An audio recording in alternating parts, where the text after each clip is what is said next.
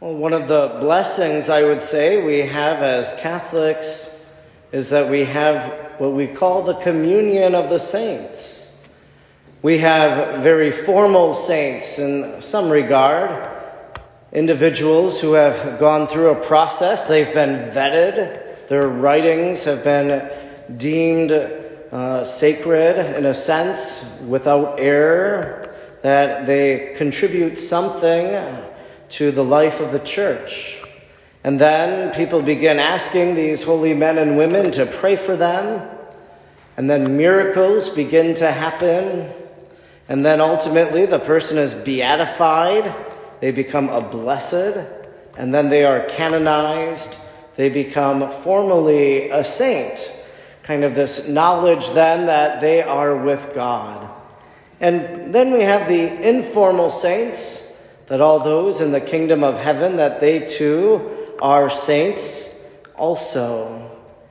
And there isn't that formal process, but as we pray for our beloved dead, we know that they do see that vision of God, and that then they too uh, enjoy the life of the blessed.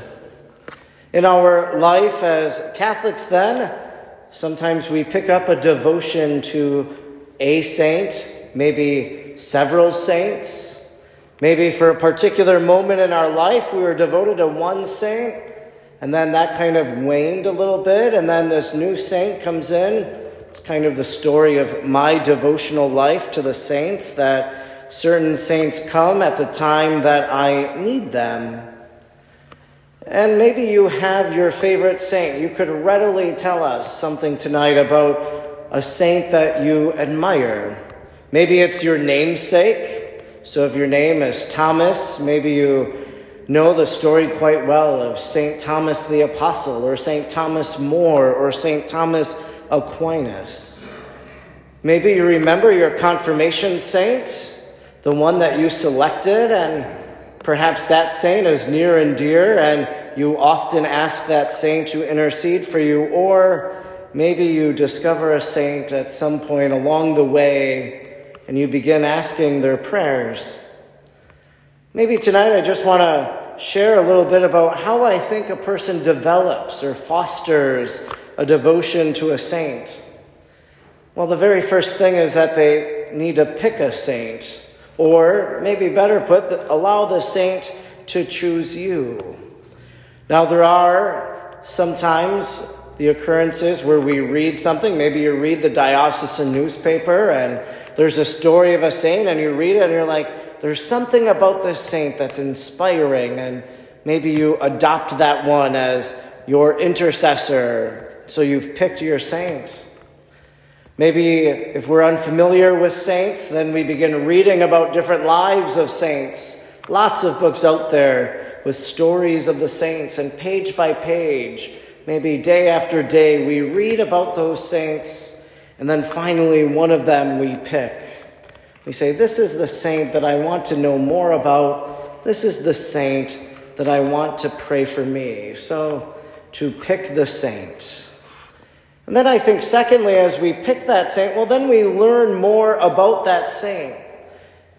For me, for example, earlier this year, I was, well, I was in Baltimore and then I made a drive to Philadelphia, which was two hours away. And partly because I knew a person that worked at the shrine of St. John Neumann. And so I thought, well, I want to go see that shrine. It'd be nice to have lunch with that friend. I'll drive four hours round trip and I will pray at the tomb of St. John Neumann.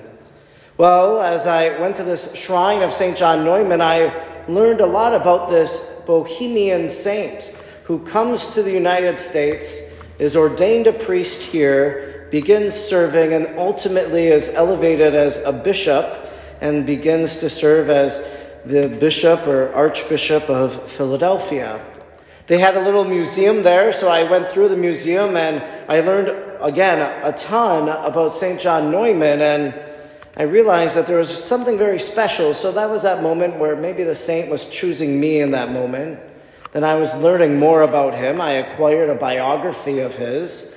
So I want to read more about that saint, to learn more about his life, and to find what it is in his life that inspires me the most.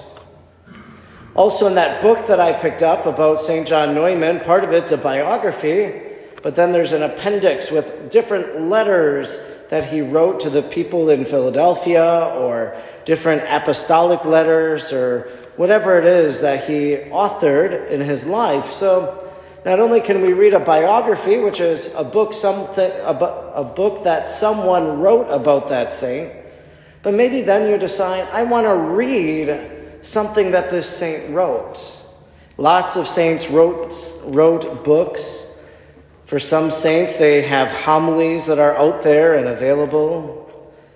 If you admire the little flower, St. Therese of Lisieux, and you've learned her story, Maybe the next step is to read her autobiography, what she wrote about her own life, which is contained in The Story of a Soul. So you read something they write.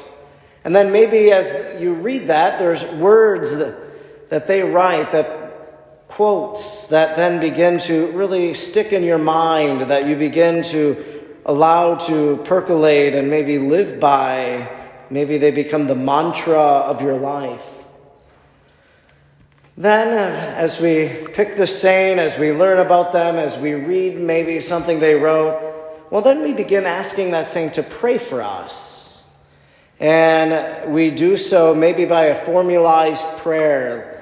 For example, when I was at the John Neumann Shrine, I picked up a prayer card, put it in my breviary, and now every day in the morning I pull that prayer out and ask that prayer and pray that prayer. Asking is intercession one of the lines says something to the effect, May I have the spirit of St. John Neumann.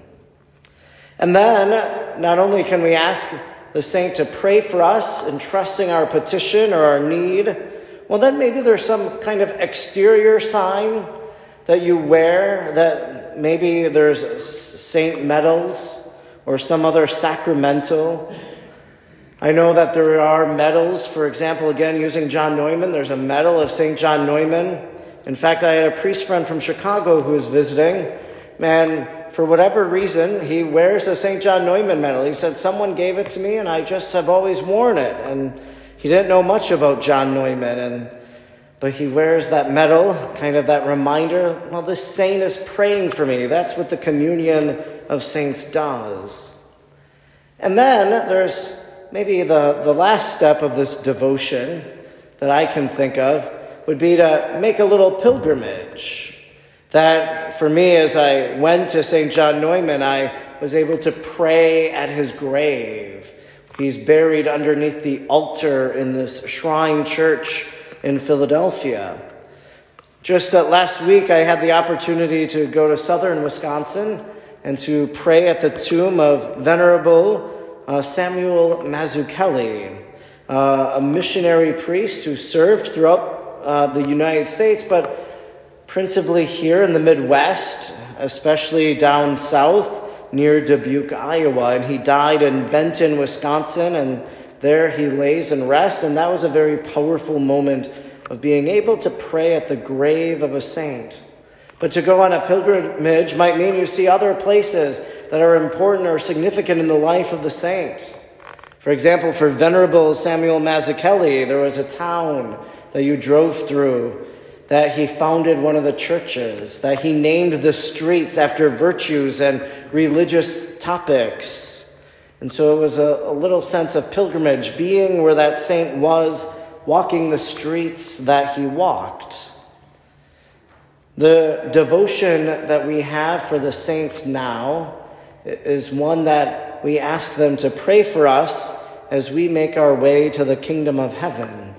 That as they are formal saints, we ask that they help us to make us small letter saints so that we might arrive at the gates of the kingdom by the help of their prayers.